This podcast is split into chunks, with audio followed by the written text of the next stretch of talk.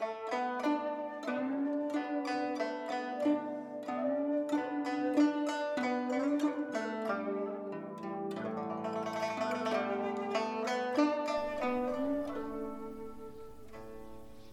các bạn tiếp tục theo dõi bộ truyện Đại đường nữ pháp y của tác giả tụ đường. Người đọc Vi Miu. Chương 436 Ngàn cân treo sợi tóc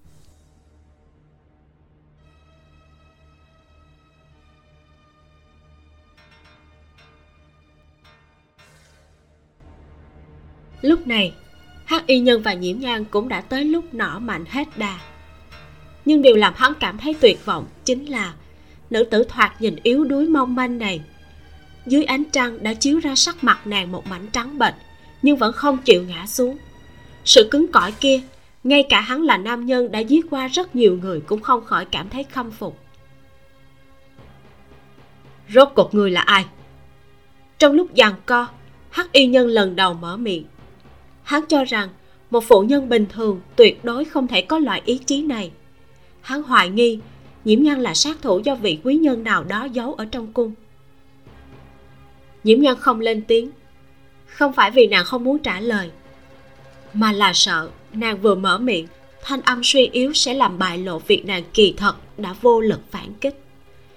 Hắc y nhân thấy nhiễm nhan không nói gì, cho rằng nàng có chút dao động, tiếp tục nói dù ngươi là người của ai, giữ lại cứu hoàng tử cũng là mối họa.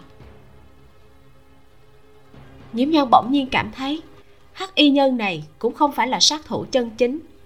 Nàng không biết có phải sát thủ nào cũng có trình độ như tô phục hay không. Cũng không biết ai cũng trầm mặc ít lời như hắn hay không. Chỉ là bỗng nhiên nhận ra rất nhiều manh mối. Ví dụ như, hai cả sát thủ này đã có năng lực xâm nhập vào cấm cung được thủ vệ kỹ càng trình độ hẳn là khá cao. Vậy mà giao thủ với nàng cho tới tận bây giờ lại biểu hiện trung bình. Đặc biệt là cổ sát khí kia, hoàn toàn không đủ tiêu chuẩn của một sát thủ. Nàng còn nhớ rất rõ, khoảnh khắc nàng đứng bên bờ bình giang một ánh mắt của tô phục nhìn qua đã làm cho cả người nàng phát lạnh. Đó mới là sát thủ chân chính đi thu hoạch sinh mệnh. Mà hai kẻ này nhiễm nhan suy đoán, hơn phân nữa là thị vệ trong cấm quân, bị người nào đó ra lệnh nhân lúc chém giết lung tung mà giết chết lý trị. Như vậy, người muốn giết chết lý trị đến tột cùng là ai? Lý thái hay là lý khác? Những suy nghĩ này nhanh chóng xẹt qua óc nhiễm nhan hít sâu một hơi, ổn định thanh âm, rồi nương theo lời nói dối vừa rồi của võ mỹ nương mới dùng, nói trước khi đoạt được thứ kia, lý trị không thể chết được. Thứ gì lại có thể quan trọng hơn cả sinh mệnh của lý trị? Hắc y nhân cảm thấy sức lực trên người hắn xói mòn càng lúc càng lợi hại. Cơ hồ, khó có thể đứng vững. Trái tim vô duyên vô cớ cảm thấy kinh hoàng. Không biết là do dược vật bình nuốt vừa rồi gây ra, hay là vì đã trúng hai lần độc. Tình trạng của nhiễm nhan so với hắc y nhân còn tệ hơn độc dược nàng bào chế có thể xâm nhập vào cơ thể từ bất cứ nơi nào. Bất luận là từ đường thở hay đường máu, đều có hiệu quả. Giờ phút này, cả người nhiễm nhan có quá nhiều vết thương, độc càng xâm nhập nhanh hơn nhiều lần. Hơn nữa, mất quá nhiều máu khiến cho nàng bắt đầu thiếu oxy, đầu óc choáng váng từng đợt. Chỉ trong một chốc, mồ hôi lạnh trên trán đã tụ thành giọt chảy xuống mặt. Hai người đối thoại với nhau, kỳ thật thuyết phục đối phương là thứ yếu. Chủ yếu là đều muốn có một cơ hội thở dốc. Hai câu đối thoại không có kết quả. Hắc y nhân đột nhiên khởi xướng công kích. Một đao chĩa thẳng cổ nhiễm nhan. Nhiễm nhan vung đao ngăn trở, nhưng sức lực không đủ. Sóng đao của nàng bị ép chống lên yết hầu. Nàng cũng bị bước lui vài bước, đụng mạnh vào tường. Nếu như sau lưng nàng không phải là vách tường, nhiễm nhan còn có thể ngã ngửa ra sau để tránh thoát cú công kích này nhưng tình hình hiện tại, phần cổ bị ép trụ hắc y nhân cũng đề phòng cú đá đoạn tử tuyệt tôn của nhiễm nhan, nên dùng một chân chế trụ nửa thân dưới của nàng. Nhiễm nhan không cách nào né tránh. Nếu không có gì bất ngờ xảy ra, nàng sẽ bị chính sóng đau của mình cắt chết. Trong nháy mắt, trong đầu nhiễm nhan hiện lên rất nhiều hình ảnh. Cuối cùng, nàng buông lỏng sức lực của toàn thân, đôi tay vô lực rũ xuống nhưng hắc y nhân cũng không lơ là. Hắn nhìn kỹ vào cổ của nhiễm nhan, thấy rõ sóng đao trên tay nàng đã cứa sâu vào da, huyết nhục mơ hồ. Lúc này, hắn mới đoạt đao từ tay nàng ném xuống, không tiếp tục kềm chế nàng nữa.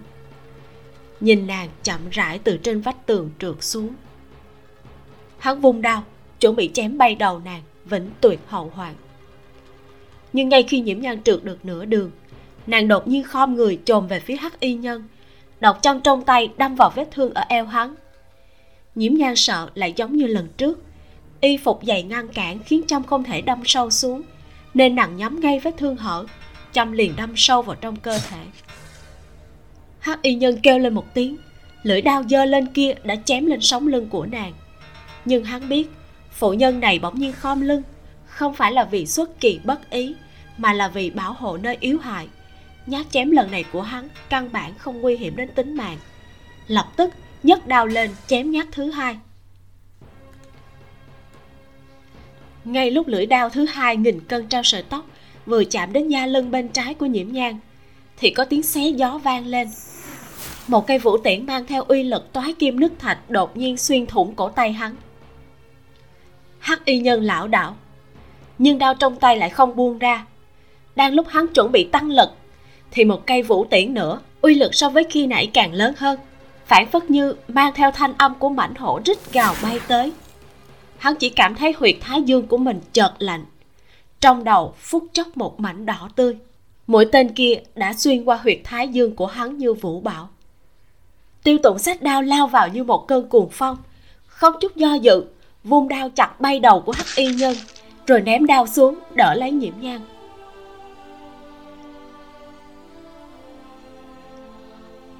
a nhan.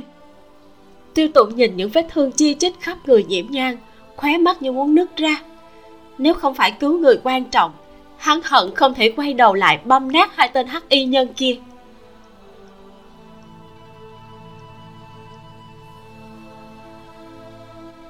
Võ mỹ nương vẫn chưa ngất xỉu nhưng chỗ của nàng ta cách nơi nhiễm nhan hạ dược quá gần lại trải qua một phen vận động kịch liệt vì muốn mài đứt dây trói dược lực đã sớm phát huy tới đỉnh điểm.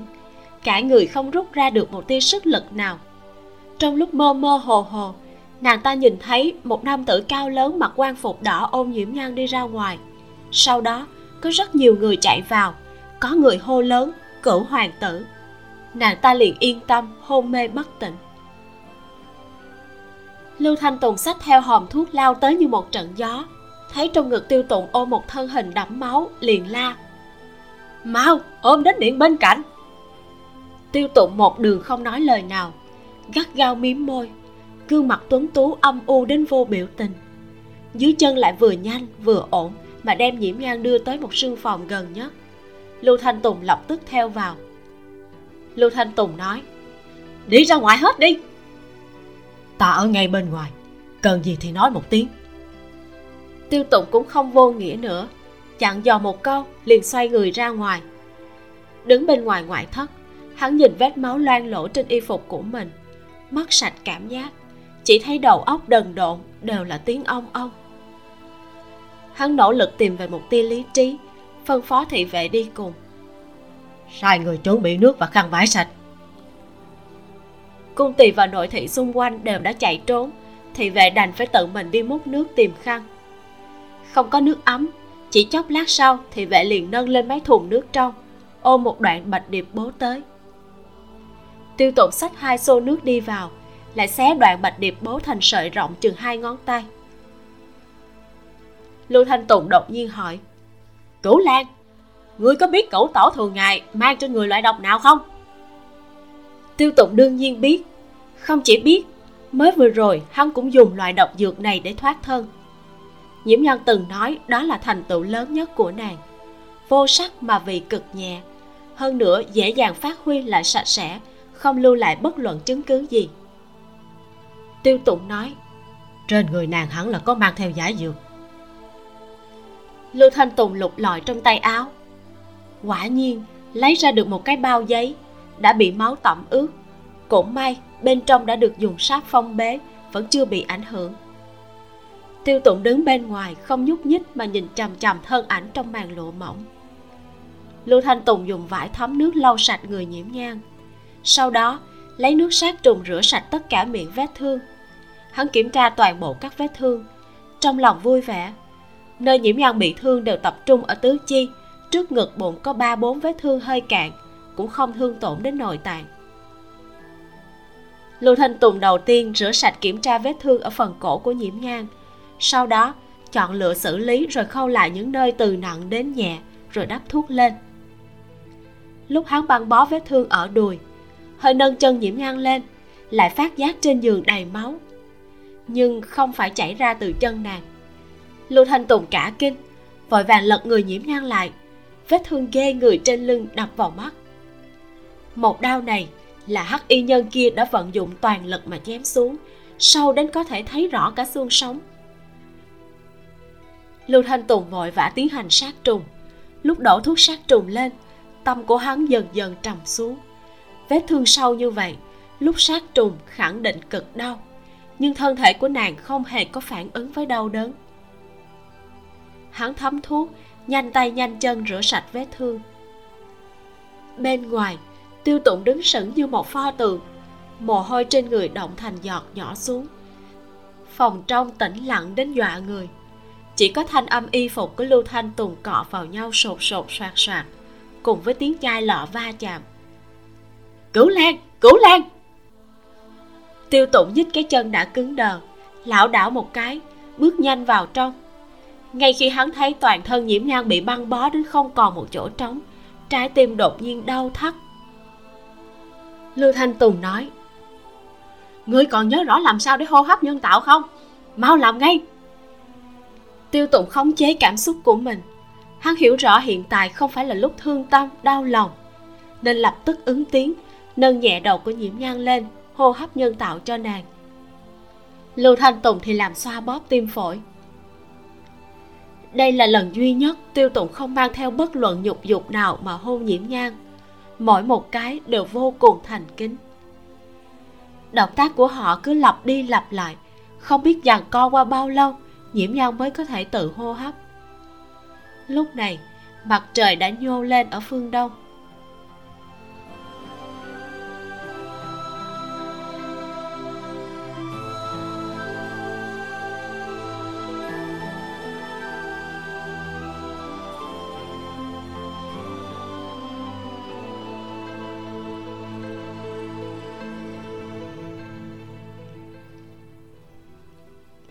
Trong cung, phản loạn cũng đã bị khống chế. Tiếng trống canh vang lên như bình thường. Bách quan và các mệnh phụ bị nhốt trong cung một đêm cũng lục tục hồi phủ. Ba hài tử nhà nhiễm nhan không thấy mẫu thân, khóc đến mệt mỏi cũng đã ngủ. Được an trí tạm thời ở điện bên cạnh, phái thị về bảo hộ. Trong cung người bệnh nhiều hơn, thái y trong thái y thự bận tối mày tối mặt. Lúc lý thái dân biết được nhiễm nhan liều chết cứu lý trị đến giờ sinh tử chưa biết. Lập tức triệu tập mấy vị thái y có y thuật cao nhất, đích thân dẫn bọn họ đến thiên điện. Trong thiên điện, lưu thanh tùng chậm rãi nói, cửu lan, ngươi phải chuẩn bị tâm lý một chút. Tiêu tụng nghẹn ngào, yên lặng nhìn hắn. Lưu thanh tùng không dám nhìn thẳng vào mắt của tiêu tụng, cúi đầu nói, cửu tẩu xương sóc của nàng bị thương. Hiện giờ sinh tử khó liệu. Cho dù là tỉnh, khả năng khả năng là nửa người dưới sẽ mất tri giác. Sẽ bị liệt. Lời của lưu thanh tùng nghẹn lại trong cổ họng. Như thế nào cũng nói không ra. Hắn và tiêu tụng cùng nhau lớn lên. Tiêu tụng là tính nết gì, hắn rất hiểu rõ. Sự thật này, cả hắn còn khó có thể tiếp thu huống chi là tiêu tùng chỉ cần nàng còn sống. Tiếng của tiêu tụng nghẹn lại phản phất như còn muốn nói gì nữa. Hơi mấp máy môi. Nhưng sau một lúc lâu lại không phát ra âm thanh. Chương 437 nước mắt. Thánh thượng giá lâm một thanh âm the thé cắt qua không khí yên tĩnh. Lý thế dân bước vào. Tiêu tụng cong phần eo cứng đờ. Tham kiến thánh thượng. Miễn lệ trẫm vừa mới biết được tin tức. Tình trạng của hiến lưu phu nhân như thế nào rồi? Lý thế dân hỏi.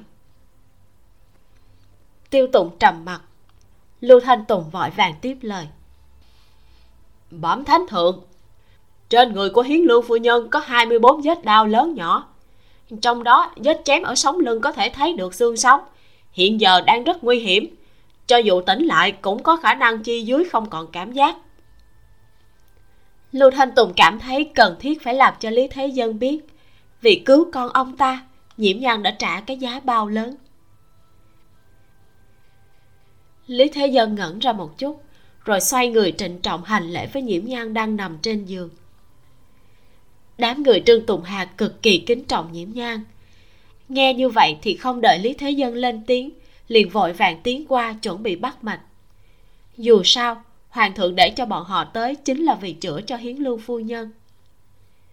Bọn họ đứng ở ngoài màn che, chờ một cung tỳ đi vào đưa tay nhiễm nhan ra. Thị tỳ kia vào trong màn che, thấp thấp thở nhẹ một tiếng. Nàng ta không dám duỗi tay chạm vào nhiễm nhan vội vàng nói toàn thân hiến lương phu nhân đều bị băng bó kín mít cánh tay không thể nào bắt mạch được. Lưu thanh tùng chậm rãi nói ở chỗ cổ có thể mơ hồ tìm được mạch đập. Lý thế dân than một tiếng duỗi tay vỗ vỗ bả vai của tiêu tùng. Yên tâm trẫm sẽ khuynh hết sức lực của đại đường để cứu hiến lương phu nhân. Tạ thánh thượng lý thế dân nói vài câu an ủi, rồi để thái y lại, chính mình rời đi. Ông còn một đống sự tình phải xử lý. Con ông mưu phản, thần tử ông tín nhiệm phản bội. Đỗ hà, con của đỗ như hối tham dự vào việc này. Lý thế dân thở hắt ra. Ông ngàn phòng, vạn phòng, sự tình chung quy vẫn xảy ra. Chẳng qua, ông dự đoán được lý khác có khả năng sẽ phản, lý thái có khả năng sẽ phản nhưng lại hoàn toàn không có dự đoán được thái tử mưu phản. Chuyện này đến tột cùng là vì sao? Tiêu thị lan. Trương tùng hạc lên tiếng. Tuy lưu y thừa cùng hiến lương phu nhân là đồng môn y thuật cao siêu tất nhiên không cần phải nói. Nhưng chúng ta cũng là kính trọng tài học nhân phẩm của hiến lương phu nhân muốn tận chút sức lực ít ỏi không biết là tiêu tụng vội vàng khom người thi lễ. Trương y lệnh quá khách khí. Tiêu mổ cầu mà không được. Tiêu mổ cũng đại diện phu nhân, đa tạ hậu ái của chư vị. Mọi người vội vàng đáp lễ. Bởi vì không thể bắt mạch ở cổ tay, cần phải đến gần chẩn trị nếu mạo muội xông vào giường, là mạo phạm phu nhân người ta đám người trương tùng hạt sau khi hỏi ý của tiêu tụng liền lập tức đi vào. Lưu thanh tùng an ủi. Cửu lan ngươi yên tâm. Cửu tẩu tuyệt đối sẽ không có gì đâu. Bình thường trình tự phát triển của mọi chuyện đều là cái dạng này. Tiêu tụng chậm rãi quay đầu nhìn về phía hắn. Trình tự bình thường. Lưu thanh tùng gật đầu tình yêu không trải qua sinh ly tử biệt một chút cũng không thể ngọt ngào mà. Sau khi các ngươi thành hôn, quá bình đạm mới có thể phát sinh chuyện như vậy. Nhưng mà ngươi yên tâm, sẽ không có nhiều người không thể để người khác yên như vậy. Cho nên củ tẩu cho dù biến thành người thực vật, một, hai năm sau khẳng định là có thể tỉnh lại. Suy nghĩ của lưu thanh tùng, người có logic bình thường đều không thể lý giải.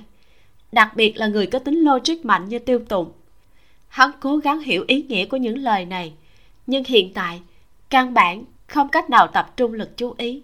Chỉ chậm rãi hỏi. Thật sự nghiêm trọng như vậy sao? Đây là lần đầu tiên ta xử lý ngoại thương nghiêm trọng như vậy. Lưu thanh tùng đến bây giờ vẫn còn cảm thấy tứ chi tê dại. Tiêu tụng miếm chặt môi đứng bên ngoài màn chờ. Đối với hắn mà nói thời gian không hề dài. Bởi vì khi cả đầu óc cũng không thể chuyển động, thì cảm nhận đối với bất luận chuyện gì đều trở nên trì độn. Không biết qua bao lâu, đám người trương tùng hạt mới bước ra, tiêu tụng nhích đôi chân cứng còng. Trương tùng hạt thấy thế, lập tức chắp tay nói, sau khi chẩn bệnh, chúng ta nhất trí thấy là ngoại thương của hiên lương phu nhân quá nặng, mất máu quá nhiều. Yêu cầu phải điều dưỡng mấy năm mới có thể khôi phục được. Tiêu tụng ngẩn ra. Vậy là phu nhân ta sẽ không bị liệt, sẽ không bị nguy hiểm tới tính mạng. Chu y lệnh vuốt rau trầm ngâm nói, tình hình hiện tại của hiên lưu phu nhân rất nguy hiểm nhưng mà chúng ta dùng uy tín mấy thập niên bảo đảm sẽ không làm hiến lưu phu nhân xảy ra chuyện. Còn chuyện bị liệt thì chúng ta chưa khám ra khác thường, không thể kết luận. Lão phu kiến nghị thính ngô thần y chấn bệnh lại lần nữa. Mọi người nhất trí tán đồng. Trong hoàn cảnh bình thường, y sinh sẽ không hứa hẹn gì với người nhà của người bệnh. Đám người trương tùng hạc có thể lấy uy tín đảm bảo là xuất phát từ lòng tôn trọng tuyệt đối dành cho nhiễm nhang cùng với sự tự tin đối với trị liệu thương tích. Tiêu tụng suy nghĩ cẩn thận điểm này lập tức chuẩn bị phái người đi thỉnh ngô tu hòa lại nhớ ra đây là trong cung. Phu nhân ta bị thương như vậy có thể chuyển đi hay không? Chu y lệnh vội vàng nói hiến lương phu nhân vì cứu cứu hoàng tử mà bị thương tu dưỡng ở đây cũng không có gì là không ổn. Chờ sau nửa tháng miệng vết thương đại khái khép lại, mới có thể suy xét tới chuyện này. Tiêu tụng gật đầu. Mới vừa rồi thánh thượng cũng nói, sẽ khuyên hết sức lực của đại đường để cứu trị nhiễm nhang tiêu tụng chưa chắc coi lời này là thật, nhưng có câu hứa hẹn này, ở trong cung tu dưỡng 10 ngày nửa tháng hẳn là không thành vấn đề. Nơi này lại không phải là hoàng cung nội uyển cũng không phải quân chính trọng địa. Tiêu tụng nghe xong lời của trương tùng hạc và chu y lệnh nói, lại tìm về được lý trí. Xoay người, nói với lưu thanh tùng người nghĩ cách đón ngộ thần y vào cung. Ờ. Lưu thanh tùng gãi gãi cổ, đi ngay ra cửa. Tiêu tụng vẫn không dám lơ là, bởi vì người nhìn thấy vết thương trên lưng nhiễm nhan lúc ấy chỉ có lưu thanh tùng khoảnh khắc đó là lần đầu tiên trong đời tiêu tụng đối mặt với nỗi sợ hãi lớn đến vậy. Hắn sợ khi tận mắt thấy thảm trạng của nhiễm nhan sẽ mất khống chế, cho nên không dám đi vào thêm phiền. Bây giờ nhớ lại, hắn vẫn còn vô cùng sợ hãi. Lúc ấy, vì quá sốt ruột, hắn đã quên mất lưu thanh tùng kỳ thật là một gia hỏa không đáng tin cậy. Đem nhiễm nhan giao cho hắn thật sự quá mạo hiểm. Trương tùng hạc thấy tiêu tụng có vẻ vẫn chưa bình phục tâm tình, liền lặng lẽ lui ra ngoài. Trong phòng, chỉ còn lại hắn và nhiễm nhan. Màn lụa màu thiên thanh bị gió thu thổi nhẹ, có thể mơ hồ nhìn thấy dung nhan tái nhợt của nhiễm nhan. Tiêu tụng lên giường, ngồi bên cạnh nàng, chậm rãi nằm xuống trong tầm tay nàng nước mắt bỗng nhiên mãnh liệt trào ra. Hắn sợ hãi.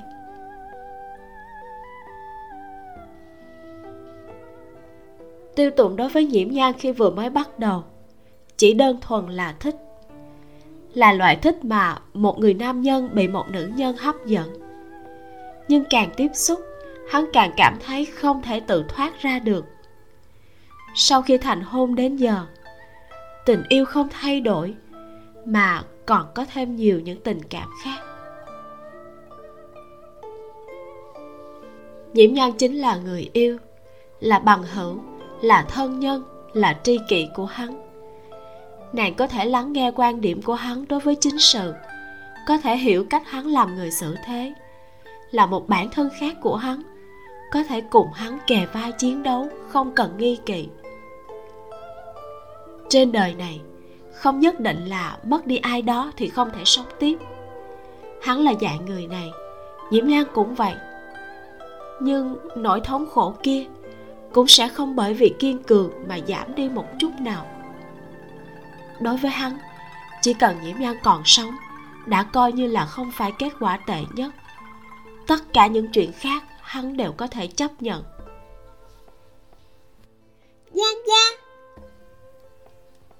Thanh âm nại thanh nại khí của nhược nhược truyền tới. Vãn lục đầy mặt khiếp sợ mà nhìn nhiễm nhan bị băng bó kín mít và bả vai run rẩy của tiêu tụng trên giường. Tiêu tụng nghe tiếng đứng dậy đưa lưng về phía các nàng lau khô mặt mới quay đầu lại. Lan quân phu nhân. Vãn lục thấy nhiễm nhan như vậy nhất thời mất phản ứng chuyện muốn hỏi quá nhiều nhưng lại không biết hỏi từ đâu. Tịnh dưỡng một đoạn thời gian sẽ tốt thôi đừng lo. Tiêu tụng duỗi tay bế nhược nhược khẽ cười nói. Nói à gia nghe đã ăn cơm chưa? Nhược nhược nhìn chằm chằm đôi mắt đỏ ẩn của tiêu tụng. Y y nha nha không biết đang nói gì vú em cũng ôm hai tiểu tử vào. Phản lục nói, tiểu nương tử cùng tiểu lan quân đều rất ngoan, ăn cũng không ít. Có điều vừa tỉnh ngủ liền bắt đầu tìm phu nhân. Nô tỳ mới thỉnh công nhân đưa chúng ta lại đây. Lan quân, phu nhân thật sự không sao chứ vãn lục nhìn vải bố trắng đẫm máu, hốc mắt đỏ lên. Máu tân! Tiêu lão nhị lần đầu tiên học được từ này, thấy nhiễm nhan liền đắc ý rống to. Nó không biết được, mẫu thân của mình không cách nào trả lời. Tiêu tụng duỗi tay, vỗ vỗ mông nhỏ của nó, nói, đừng ồn ào mẫu thân đang ngủ, các con tự đi chơi được không? Ba hài tử mắt trong mông mà nhìn chằm chằm nhiễm nhang không rõ mẫu thân sao lại không để ý tới chúng. Nhưng thấy phụ thân ba cái tiểu gia hỏa rốt cuộc không khóc nữa. Chịu để cho vú em ôm đi.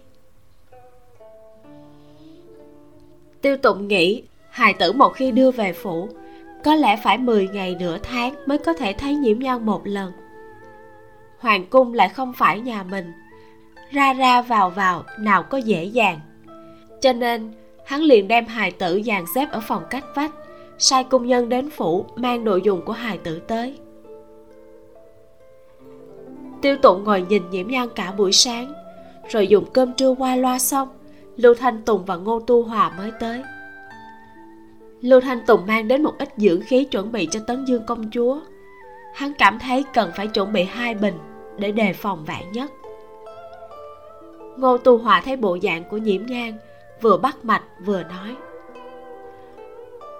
hoàng cung này phạm hướng với đồ đê của nhà ta, tới một lần là ra một chuyện. Ta thấy về sao các người nhanh nhanh né xa chỗ này đi. Sư phụ, người nghiêm túc chút đi. Lưu thanh tùng nói. Ngô tu hòa trợn trắng mắt ta thu ngươi làm đồ để khi nào mà ta không biết vậy? Ờ nhưng mà tức phụ nhà ngươi, ta thật là rất muốn nhận nàng nha. Tướng mạo không tồi. Thành thân với người ta thấy có chút phí của. Ta có nói với nó, chỉ cần bái ta làm thầy, mai mốt ta sẽ tìm cho nó một thanh niên tài tuấn lưu thanh tùng thấy ngô tu hòa càng nói càng vui vẻ cười gượng nói.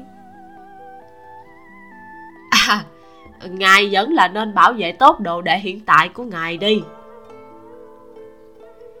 Ngô tu hòa nhắm mắt sau một lúc lâu mới thu hồi tay nói. Vấn đề không lớn. Lưu thanh tùng nhíu mày. Lần trước cổ tổ mang thai ngài bắt mạch một hồi cũng đều nói vấn đề không lớn. Ngài có thể nói chút nguyên nhân đi được không? Ngô tu hòa trừng mắt. Cái này mà có gì lớn? Sắc mặt này của nó tốt hơn không biết bao nhiêu lần so với khi ta thấy nó ở tô châu. Mạch tương còn coi là bình thường. Sao mà xảy ra chuyện được? Tiêu tụng hỏi. Phu nhân có nguy cơ bị liệt hay không dòng văn vấn thiết thì thấy vấn đề không lớn. Chờ nó tỉnh lại hỏi một cái liền biết. Lưu thanh tùng vô ngữ. Cả người bị chém hơn hai chục nhát còn không phải vấn đề lớn.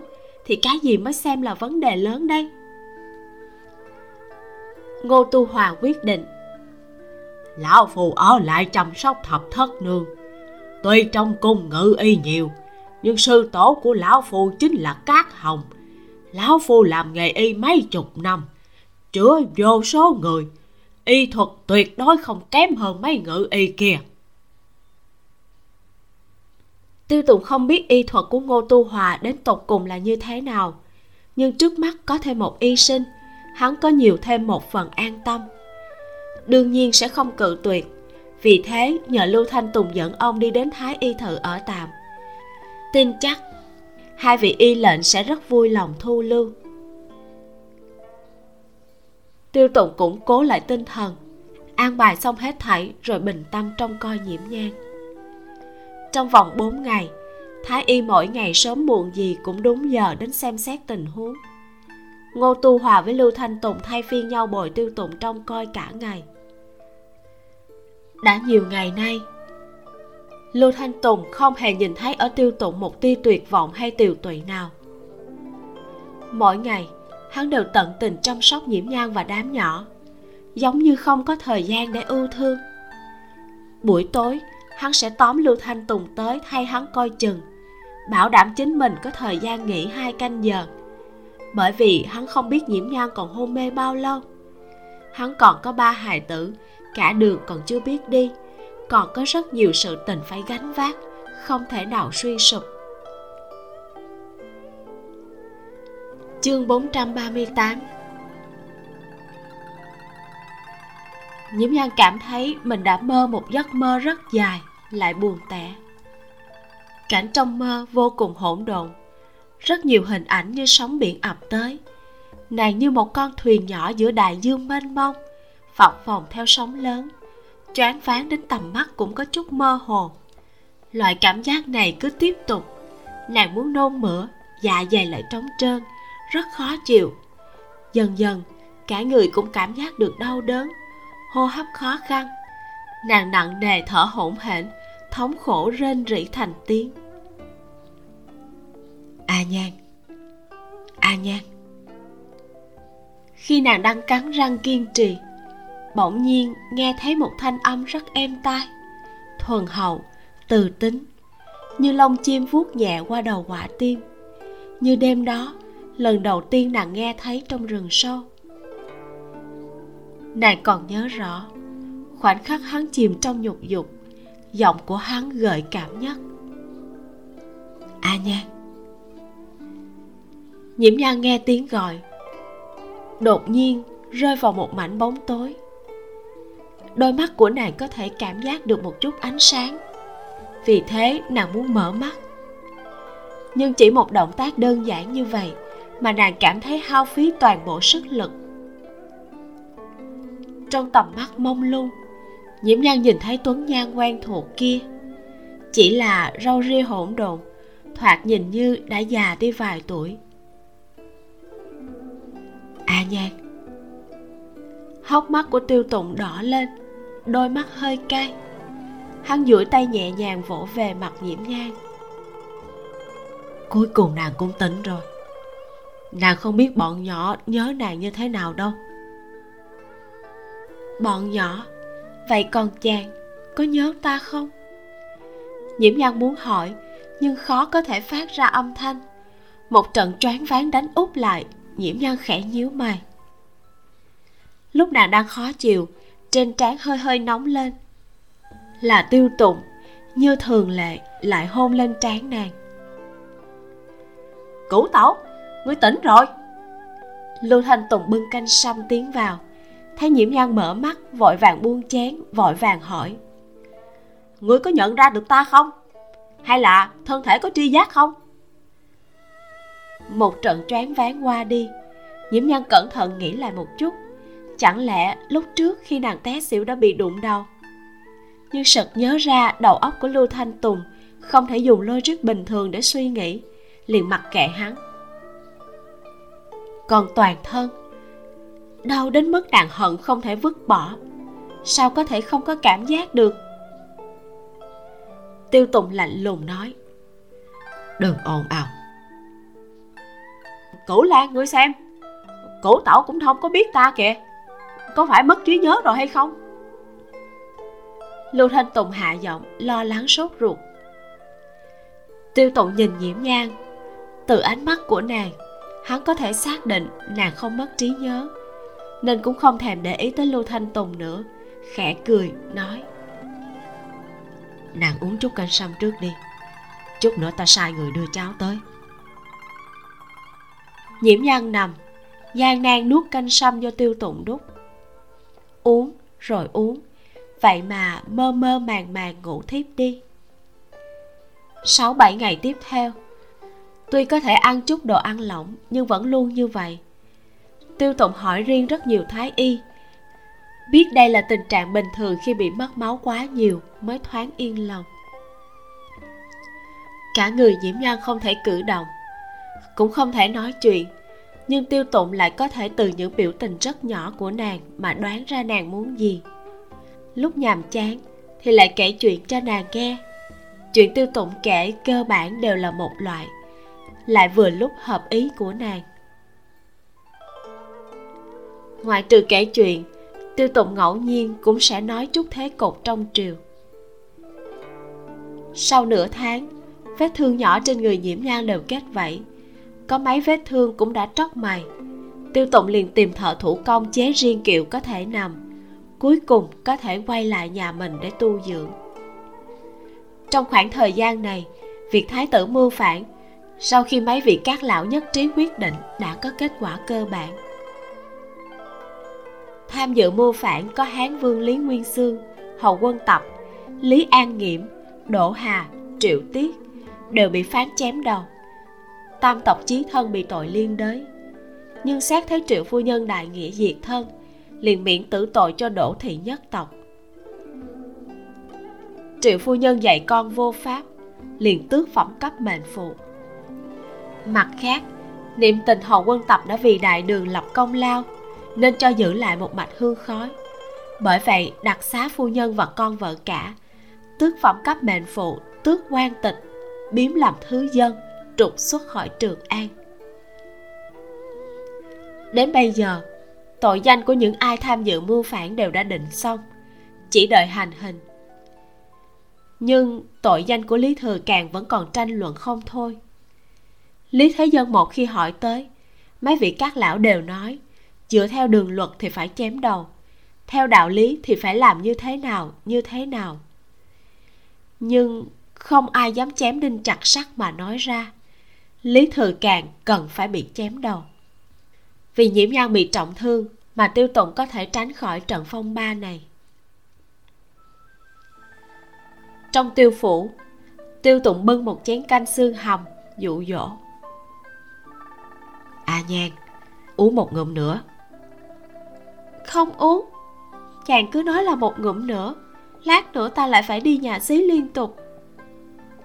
Nhiễm nhan nhíu mày chuyện làm nhiễm nhan đau đầu chính là mỗi lần gặp những chuyện như đi nhà xí, tiêu tụng đều đích thân phụ giúp nhiễm nhan nàng cảm thấy hoạn nạn thấy chân tình tuy rằng đáng quý, nhưng cứ luôn xấu hổ. Hơn nữa, mỹ cảm giữa nam và nữ vì chuyện này, sợ không chỉ vài ngày liền trôi sạch sẽ. Cho nên chuyện ăn canh đã lưu lại cho nàng một bóng ma tâm lý. Vậy thôi chờ hai canh giờ nữa lại uống. Tiêu tụng buông chén, lau dầu mỡ trên tay, nói, chân nàng thật sự có cảm giác sao? Tiêu việt chi, ta phát hiện chàng ngây thơ quá. Lời của tên gia hỏa không đáng tin cậy kia mà chàng cũng tin thật nữa. Tiêu tụng lắc đầu. Nhưng khả năng hắn nói, mặc dù ta không hiểu y thuật lắm, cũng cảm thấy có vài điểm có thể tin nào có dễ dàng liệt như vậy? Chỉ có khi tủy sống bị tổn thương nặng mới có thể bị liệt nửa người. Lúc ấy ta đã tính toán rất kỹ. Khi ta đâm độc châm vào thân thể của hắn, đối phương đương nhiên sẽ bị đình trệ trong một chớp mắt. Như vậy lực đạo rơi xuống ít nhất sẽ bị giảm đi một nửa. Căn bản không đủ để phá hủy tủy sống của ta. Nếu không, sao ta lại chịu lộ ra phần lưng cho địch nhân chứ? Nhiễm nhân còn coi là may mắn nàng đã cố ý đảo thân mình đi, nhưng đao vẫn chém xuống gần xương sống. May mắn là không thương tổn đến thần kinh tủy sống. Nếu không, mặc dù khả năng không đến mức liệt nửa người nửa người dưới cũng sẽ thật sự bị mất đi nhạy cảm. Kết quả trực tiếp nhất chính là khó có thể khống chế đài tiểu tiện. tiêu tụng cau mày. Nói vậy là cái tên đó lại phát bệnh mỗi khi lưu thanh tùng gặp phải đả kích lớn, liền sẽ theo bản năng trốn tránh, để cho bản thân hắn chìm đắm vào những câu chuyện giả thuyết. Hắn sợ nhiễm nhan xảy ra chuyện không thua gì tiêu tụng cho nên tình nguyện cho rằng sự tình tiến triển dựa theo bản thân tưởng tượng như vậy. Mặc kệ quá trình có tệ ra sao, kết quả vẫn luôn là viên mãn. Nhiễm nhan thở dài. Xem ra a vận cũng không thể làm cho hắn an tâm được. Từ phương diện nào đó mà nói lưu thanh tùng cố chấp cũng không thua gì tan thần. Tiêu tụng nghe nhiễm nhan nói chắc chắn là nàng không có việc gì thoáng buông tâm. Vẫn chưa nghĩ nhiều về câu cảm thán của nhiễm nhan. Lại nói à nhan ta có chuyện muốn thương lượng với nàng. Chuyện gì sau khi tân trữ quân định ra, ta sẽ từ quan. Ở trường an, ta có không ít đất, còn có tước vị. Áo cơm vô ưu là không thành vấn đề. Trải qua hai chuyện gần đây, tiêu tụng cho rằng hộ vệ nào cũng không đáng tin cậy, vẫn là tự mình bảo hộ mới tương đối bền chắc. Nhưng hắn làm hình bộ thị lan, mỗi ngày sự vụ nặng nề không thể toàn tâm chú ý vào chuyện trong nhà. Nhiễm nhan trầm mặt. Một lúc lâu sau, nói. Ta muốn đồng ý, nhưng ta cũng biết bản thân mình không thích hợp với cuộc sống nhàn nhã như vậy. Nếu nhất định là không thể sống thọ và chết tại nhà, thì ta tình nguyện bị chém chết chứ cũng không muốn bị nhàn chết đâu. Mà chàng vuốt lương tâm nói cho ta biết, chàng thật sự muốn sống an nhàn sao? Sao lại nói những lời không may mắn như vậy? Làm nông mà có thể trồng trọt cho ra hồn thì cũng là bản lĩnh. Những lời này nghe như là phản bác nhiễm nhang nhưng kỳ thật đã tỏ rõ suy nghĩ chân thật của hắn. Hắn tuyệt đối không phải là một người tình nguyện tiêu giao sơn thủy. Đối với một nam nhân chân chính mà nói, mang đến vinh hoa phú quý cho người nhà chính là một loại thành tựu một loại giá trị mà bọn họ theo đuổi như sự nghiệp. Bọn họ yêu quyền lực như nữ nhân yêu trang điểm. Phần lớn là không cần một lý do nào cả. Nhiễm nhan nhẹ giọng nói, tiêu việt chi, mười năm nữa hãy từ quan đi. Chắc chắn là chàng hiểu rõ hơn ta mà. Thái tử mua phản thì không thể nào giữ trữ vị được nữa. Vậy thì khoảng thời gian ồn ào náo động này cũng sẽ không kéo dài trong trận náo động này ta cũng đã chịu nhiều khổ cực như vậy rồi. Tới lúc thiên hạ thái bình mà ta lại phải từ bỏ thứ ta đã đeo đuổi từ lâu. Ta thật là thấy hụt hẫng lắm. Tiêu tụng nhìn nàng. Từ cười nhẹ đến cười to ra tiếng. À nhan thật là tri kỷ. Nhiễm nhan lặng lặng mỉm cười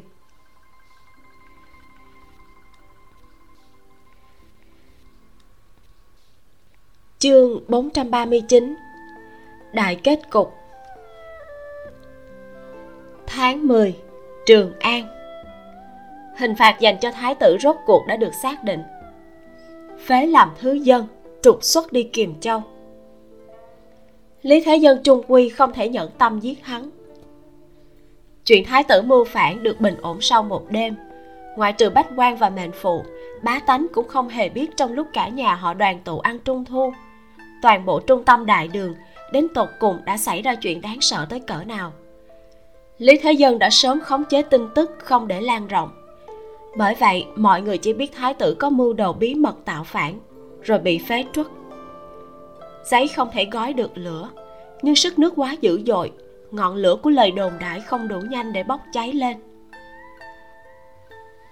Hôm sau, thánh chỉ đưa ngụy vương lý thái đi đất phong được ban ra nghe nói là bởi vì ngày lý thừa càng rời cung, trước mặt thánh thượng còn hung hăng cắn ngược lại lý thái một ngụm.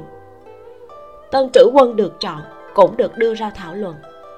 Vốn dĩ, có lẽ lý khác sẽ được tuyển, nhưng không ngờ khi lý thế dân đề nghị lập lý khác làm trữ quân, lại có một nửa phản đối. Lúc sau, lý thế dân lén triệu kiến trưởng tôn vô kỵ. Trưởng tôn vô kỵ thuận thế đem cửu hoàng tử lý trị đẩy ra thời gian cũng không kéo quá lâu. Không ai biết đến tột cùng là vì nguyên nhân gì. Lý thế dân đã từ bỏ người ưu tú nhất trong các hoàng tử. Lý khác. Ngay sau đó là một đạo thánh chỉ, khôi phục chức vị đô đốc an châu của lý khác. Lệnh cho hắn ngày hôm sau lập tức khởi hành đi nhậm chức. Liên tiếp ba đạo thánh chỉ, nhìn như dễ dàng giải quyết xong hết mọi rung chuyển. Nhưng tất cả mọi người đều biết đằng sau chuyện này đã trải qua sóng to gió lớn như thế nào?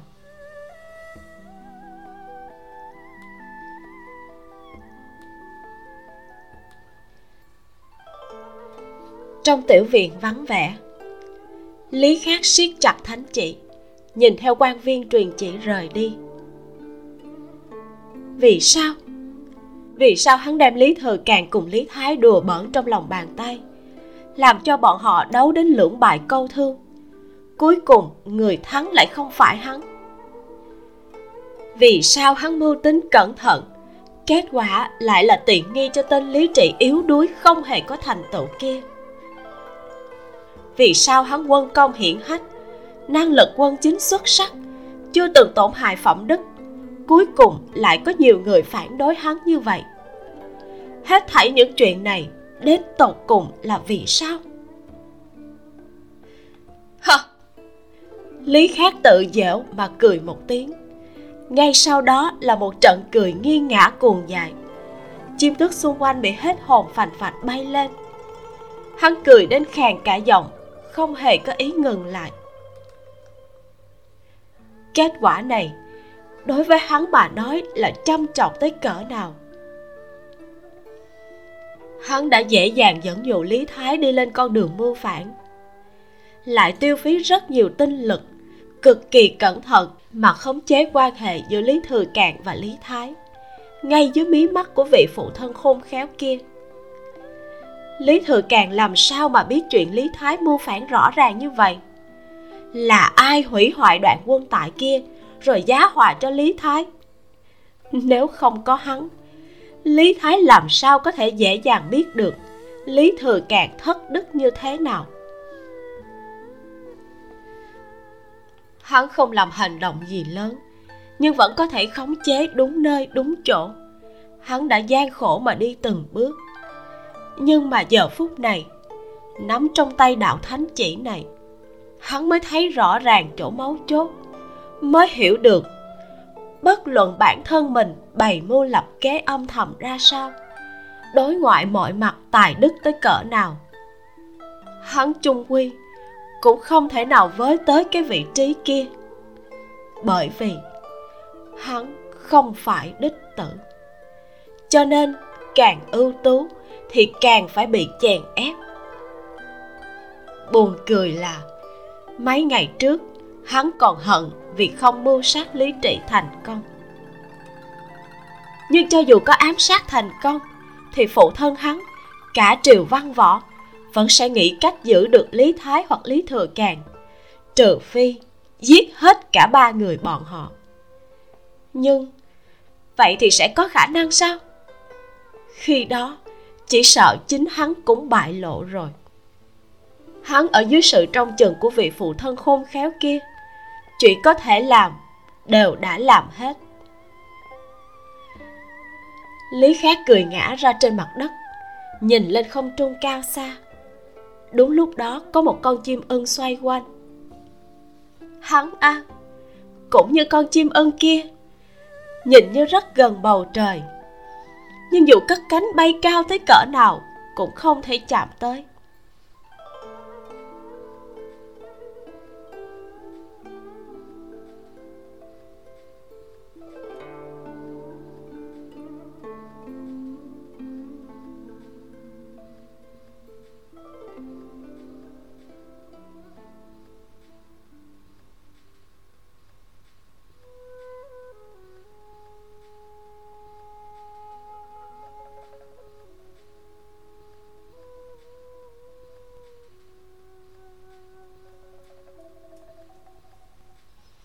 Bên trong tiêu phủ. Nhiễm nhan dựa trên ghế nằm nhìn trời. Tiêu tụng đưa miếng táo đã gọt sạch vỏ đến bên miệng nàng. Nhiễm nhan cắn một miếng táo hàm hồ nói phu quân lễ đầy năm của ba đứa nhỏ cũng nên làm rồi. Nàng một thân thương tích như thế này không tiện hành động chuẩn bị như thế nào đây? Tiêu tụng dùng xiên tre xiên một miếng táo nữa cho nàng trong miệng nhiễm nhan vẫn còn một miếng chưa nhai xong liền đưa miếng táo đến trước mặt tiêu tụng. Hắn nghiêng đầu ngậm lấy sau đó tiếp tục cắt trái cây. Thì làm đơn giản thôi mời những người thân cận đến ăn bữa cơm rồi làm trò chọn đồ vật đoán tương lai. Cũng tốt hơn là không làm dù sao cũng là ngày quan trọng. Tiêu tụng liền gật đầu. Ừ, được nhiễm nhân bỗng nhiên nhớ ra một chuyện, thở dài, nói, tội trạng của ngô vương vẫn chưa trình lên, vậy mà đã lập cửu hoàng tử rồi sao? Thông qua phân tích của tiêu tùng, lý thái còn xa mới muốn giết lý trị. Lý thừa càng đang vội vàng mưu phản, người duy nhất có thể làm chuyện này chỉ có thể là lý khác. Nhiễm nhân chỉ dựa theo logic suy luận một chút, không có chứng cứ gì lý khác luôn luôn làm việc sạch sẽ, gọn gàng hơn so với lý thừa càn và lý thái. Nhưng chuyện quyền mưu này, căn bản không cần chứng cứ quá xác thực. Chỉ cần một hạt giống hoài nghi quăng vào nơi thổ nhưỡng tràn ngập mưu tính, tất nhiên sẽ khỏe mạnh mà trưởng thành. Tiêu tụng hơi mỉm cười, vẫn chưa trả lời. Cái đêm tuyết đó, khi hắn biết lý khác khi dễ nhiễm nhang, liền thề là phải báo thù cho nên đã kiên nhẫn chờ đợi đến giờ phút này. Kỳ thật, tiêu tụng đã sớm bắt đầu bí mật điều tra chứng cứ. Khoảng thời gian trước đã tranh thủ giao cho trưởng tôn vô kỵ. Hắn cảm thấy bởi vì báo thù mà đi chọc thánh thượng không thoải mái, thì có chút thiệt thòi. Vì thế bán cho trưởng tôn vô kỵ một cái ân tình. Dù sao, những thứ kia cũng đúng là thứ mà ông ta cần. Tiêu tụng biết trưởng tôn vô kỵ vì không để cho lý thế dân phản cảm, sẽ không xuống tay quá tàn nhẫn, không đến mức đem lý khác đưa vào chỗ chết. Tiêu tụng buông lỏng tay, là vì sau đó hắn biết được, thật ra lý khác cũng không làm gì nhiễm nhang. Dù sao thì lý khác cũng là mùi phu của hắn. Nhiễm nhang nheo nheo mắt, nói, nghe nói yến hiền phi cũng dính dáng tới mưu phản, bị phế đi tiêu tụng nhận ra ngay nhiễm nhan đang choáng váng. Liền móc khăn ra lau sạch tay giúp nàng xoa huyệt thái dương. Lại là nghe lưu thanh tùng nói hả? Hắn vậy mà còn dám tới đây. Tốt nhất đừng để ta gặp phải nếu không ta phế hắn luôn. Lưu thanh tùng nói chuyện giật gân lần này tiêu tụng vẫn luôn canh cánh trong lòng. Nhưng nhiễm nhan cảm thấy lưu thanh tùng lần này là có chút oan ức cái khả năng hắn nói kia đích xác là có. Tuy nhiên nàng cũng chưa biện bạch cho hắn. Nàng hẳn là nghe nói trịnh thị đã được nâng làm hiền phi mới rồi. Vị trịnh hiền phi kia đã từng thân cận cùng nhạc mẫu. Nàng vừa thượng vị tất nhiên sẽ nóng lòng củng cố địa vị. Chỉ cần nàng thoáng tỏ chút thiện ý rất dễ dàng kéo được quan hệ. Tiêu tụng mỉm cười nói tiếp giờ cũng là lúc bắt đầu phủi sạch quan hệ với nhiễm thị rồi. Tiêu tụng vừa dứt lời liền nghe thấy lưu thanh tùng lớn tiếng hét lên. Nhiễm nhan nhiễm nhan ta nói cho ngươi một cái tin tức tốt. Lưu thanh tùng vọt vào như một trận gió bỗng nhiên thấy tiêu tụng cười như không cười mà nhìn hắn. Không khỏi ngơ ngẩn hoảng hồn nói. Người gác cổng vậy mà lại gạt ta nói với ta là ngươi không có ở đây tiêu tụng cầm khăn lau lau dao gọt hoa quả. Là ta dặn hắn nói như vậy. Nếu không sao có thể chờ được ngươi đưa cổ tới dưới đao của ta? Lưu thanh tùng bám lên một cây cột nói cửu lan ngươi đừng có sằng bậy chứ. Ta không có công lao thì cũng có khổ lao mà. Tiêu tụng nhàn nhạt đáp xem tâm tình cái đã ngươi nói tin tức tốt nghe thử trước. Lưu thanh tùng nuốt nuốt nước miếng khô cằn nói. Chuyện ta cùng cửu tảo thương lượng lần trước ta đã viết sổ con trình lên. Hôm nay thượng thư tỉnh đã cho ý kiến phúc đáp. Thánh thượng tán đồng việc này. Chỉ là nói chi tiết bộ phận còn phải chờ hoàn thiện. Thật vậy sao? Ánh mắt của nhiễm nhan sáng lên. Nhiễm nhan cùng lưu thanh tùng cảm thấy thời cơ đã tới liền thương lượng chuyện dạy về pháp y ở đại đường. Thái y thự phụ trách chữa bệnh cho quý nhân trong cung, đồng thời là khoa y học, bồi dưỡng mấy trăm nhân tài y học.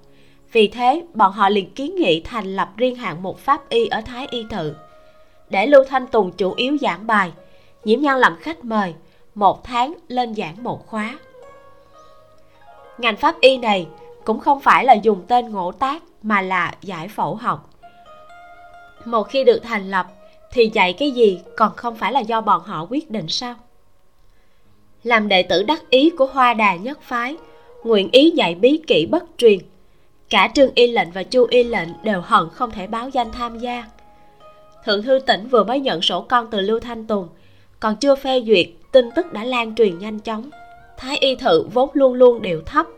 Lần này lại triển khai tư thế cứng rắn ai ngăn cản người đó chính là tội nhân thiên cổ. Ai cũng có thể giết chết. Cố gắng sống chết bất cứ giá nào. Và người chủ yếu đứng lớp là lưu thanh tùng, không phải nhiễm nhang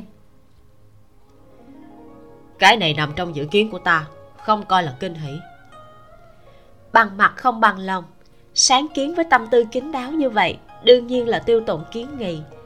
Hắn từ trước đến nay không làm chuyện không nắm chắc lưu thanh tùng vội vàng chồm sát vào tiêu Tùng, hạ giọng nói vậy chuyện tô phục bắt cóc tứ dương công chúa thánh thượng hạ chỉ truy nã chuyện này có tính là tin tức tốt không?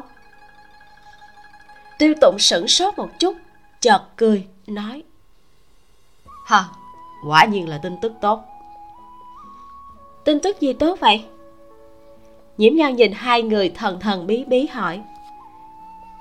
Hai người cười mà không nói tuy nhiên, trong lòng tiêu tụng lại hoài nghi. Loại người nhạt nhẽo lạnh lùng như tô phục lại có thể làm ra loại chuyện có tình thú này sao? Nhưng tấn dương công chúa từ trước đến nay rất nghe lời, huống hồ tuổi lại nhỏ, không có khả năng vô duyên vô cớ chạy đi với người khác. Suy xét đến cảm thụ của nhiễm nhang chờ lúc đuổi lưu thanh tùng đi rồi, tiêu tụng liền vừa đỡ vẫn bình giấm chua, nỗ lực không làm đổ vừa kể chuyện của tô phục. Nhiễm nhân thật ra là rất vui mừng. Mặc kệ có phải tình yêu nam nữ hay không, chỉ cần hắn có thể tìm được một tia ấm áp là tốt rồi. Một mùa đông ấm áp trôi qua. Ngoại thương của nhiễm nhan đã khép hết, có thể xuống đất đi lại, nhưng vẫn choáng váng từng trận. Khi máu chảy thì ào ạt, muốn dựa vào tự thân để bổ sung lại thì phải cần thời gian rất dài tuy nhiên, vết thương nghiêm trọng nhất trên người nàng lại không phải là phần lưng kia, mà là chỗ hổ khẩu bị xé rách. Ngón tay cái của nàng phản xạ chậm hơn rất nhiều. Chuyện này đối với một pháp y cầm dao giải phẫu gần như là đã kích trí mạng. Nhưng nhiễm nhan vẫn không hề đầu hàng. Nàng tin tưởng kiên trì làm vật lý trị liệu nhất định sẽ có hiệu quả. Đồng thời cũng tính toán đến trường hợp tốt nhất và xấu nhất. Vừa trị liệu vừa bắt đầu luyện tập cầm dao bằng tay trái. Hạng một pháp y ở thái y thự đã được trù bị thỏa đáng. Không cần sầu não chuyện người học, sinh đồ của thái y thự tranh giành mấy cái danh ngạch tranh đến vỡ đầu chảy máu. Vì thế, sau khi thương lượng, quyết định tăng danh ngạch lên đến 30 thời tiết tháng 2 vẫn có chút rét lạnh. Nhiễm nhan đang bọc da cừu ăn cháo gan heo tiêu tụng đang thương lượng với nàng chuyện đầu mùa hạ đem ba cái tiểu gia hỏa quăng cho mẫu thân nuôi. Phu thê hai người cùng nhau đi quan ải. Vãn lục tiến vào bẩm báo. Lan quân phu nhân có khách tới chơi là mẹ con chu thị. Mẹ con chu thị? Nhất thời nhiễm nhân vẫn chưa nhớ ra là ai. Vãn lục nhắc. Là chu tam lan mà phu nhân cứu khi ở thôn trang tô châu đó à nhiễm nhan nhớ ra, lúc ấy có người hỏi thăm chuyện nàng cứu người, thì nghe nói đôi mẹ con này đã rời tô châu, không nghĩ tới vậy mà lại đến trường an. Vừa mới qua đi một mùa đông nặng nề, chợt có cố nhân tới chơi, nhiễm nhan cao hứng trong lòng, liền sai vãn lục dẫn bọn họ đến thiên thính. Nhiễm nhan đi gặp cố nhân, tiêu tụng thì đi thư phòng sửa sang lại hồ sơ. Bên ngoài lại nổi tuyết nhiễm nhan được thị tỳ đỡ chậm rãi đi đến thiên thính. Thính không lớn bởi vậy bếp lò đốt rất ấm. Nhiễm nhan cởi da cừu quỳ ngồi trên chủ tòa, nhìn một cái đèn bốn cạnh nho nhỏ trên án không khỏi hơi mỉm cười. Nhớ tới khi còn ở tô châu đã từng thắp một cây đèn như vậy. Ngồi dưới hành lang đọc sách. Khi đó còn đem khế bán thân của mẹ con chu thị ném vào đèn đốt đi. Sau đó vì tình thế bức bách, nàng đành phải từ bỏ chuyện mang theo hai mẹ con chu thị bên người. Hiện tại xem ra, hành động này đã mang tới một phần nhân tình. Nhiễm nho sai người mang mồi lửa tới, thắp cây đèn bốn cạnh lên. Thật giống như trong mấy năm nay, chuyện gì cũng không thay đổi. Cây đèn bốn cạnh trước mặt nàng, dưới thân là ghế cong, trong tầm tay là quyển sách. Nhìn ra cửa, thấy hai hình bóng quen thuộc đi vào nhiễm nhân cẩn thận đánh giá một lần. Hiện tại mẹ con chu thị quần áo ngăn nắp thập phần có thể diện. Hiển nhiên là đã sống không tệ mà cử chỉ của bọn họ vẫn khéo léo. Như thể bản thân họ vốn là đã như vậy. Hiến lương phu nhân. Mẫu tử hai người khom mình hành lễ. Không cần đa lễ mau ngồi đi. Vãn lục dân trà không hiểu sao, nhiễm nhân rất cao hứng. Kỳ thật tính ra, nàng cùng mẹ con chu thị cũng không coi là rất có tình cảm. Chu thị quan tâm, nói, nghe nói phu nhân bị thương, trước đó vài ngày thiếp vẫn luôn lo lắng. Nhưng mà sợ quấy nhiễu phu nhân nghỉ ngơi, nên đã nhiều ngày cân nhắc. Nghĩ chắc phu nhân đã khỏi hẳn mới tới thăm thỉnh phu nhân chớ trách thiếp tới quá trễ. Chu phu nhân không cần khách khí như vậy. Bà có tâm ý này ta đã rất vui rồi. Nhiễm nhan cười, nhìn về phía chu tam lan. Hắn đã lớn thành một thiếu niên lang, bộ dáng rất khá, mang một đôi mắt trầm tĩnh. Thiếu niên hơi thi lễ, cũng như có như không mà đánh giá nàng. Chu phu nhân cùng nhiễm nhan nói rất nhiều chuyện thân thiện như thể thân nhân nhiều năm không gặp. Nhiễm nhan cảm thấy chắc là vì bọn họ là người mình gặp đầu tiên khi đến đại đường. Lúc này mới sinh ra cảm giác như vậy. Có chuyện này thiếp vẫn luôn cảm thấy rất bất an. Chu thị nói đặc biệt hiện giờ đều đã ở kinh thành. Hơn nữa thân phận nhiễm nhan hiện giờ rất cao. Có chuyện thì cần phải thẳng thắn thành khẩn. Nhiễm nhan khẽ cười nói, cứ nói đi, đừng ngại. Chu thị hành lễ thật sâu. Thật ra, thiếp cũng không phải là quá phụ. Chu là họ của thiếp. Bởi vì một chút gia sự, nên dẫn con chạy trốn tới giang nam để hắn đi theo họ của thiếp, mai danh ẩn tích để vượt qua cửa ải khó khăn gần đây phong ba đã qua cho nên mới trở lại trường an. Thiếp thật sự là có nỗi niềm khó nói, mới lừa gạt phu nhân. Nhiễm nhân không hề kinh ngạc. Từ lúc đầu, nàng đã nhìn ra đôi mẹ con này không phải người nhà bình thường.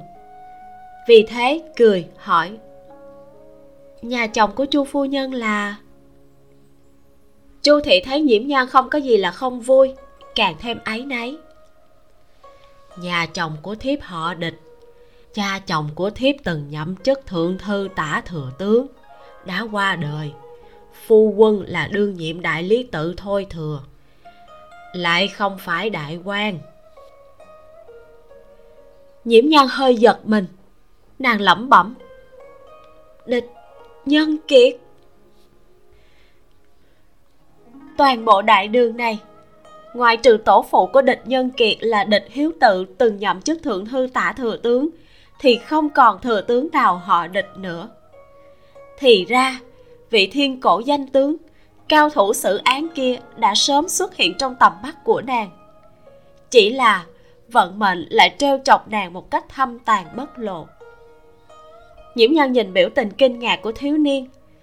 Trên mặt tràn ra nụ cười nhẹ như nước trong dưới ánh hoa đào người dưới thời vị nữ hoàng đại chu kia đã bắt đầu không ngừng xuất hiện với tư thái ngây ngô. Nhiễm nhan biết bản thân nàng đã có thể nhìn bọn họ từng bước một mà lột xác. Cuối cùng, khởi động một đại đường càng phồn hoa thịnh thế. Nàng rất tò mò, khi bản thân mình cùng bọn họ sóng vai bước đi, có thể sẽ đi đến đâu? Sẽ ở trong lịch sử đại đường lưu lại dấu vết gì? Toàn bộ những chuyện này là một dấu chấm cuối câu cũng là một khởi đầu mới. Hoàng chính văn. Như vậy là phần chính văn của bộ truyện đại đường nữ pháp y đã khép lại ở cảnh a nhan nhận ra đứa bé mà mình cứu sống khi vừa đặt chân đến đại đường, chính là địch nhân kiệt. Quá là bất ngờ luôn ha. Cứ theo mạch truyện mà tưởng tượng tiếp thì khả năng nghiệm thi và phá án thần sầu sau này của địch đại nhân chính là được tiêu tiêu và a nhan chỉ dạy cho rồi, đúng không? Vậy là 439 chương chính thức của bộ truyện đã kết thúc, nhưng vẫn còn mấy chương ngoại truyện rất là hay và hấp dẫn nữa. Các bạn đừng bỏ qua, hãy đón nghe nhé. Bây giờ thì tạm biệt, mình là vi miu xin chào và hẹn gặp lại.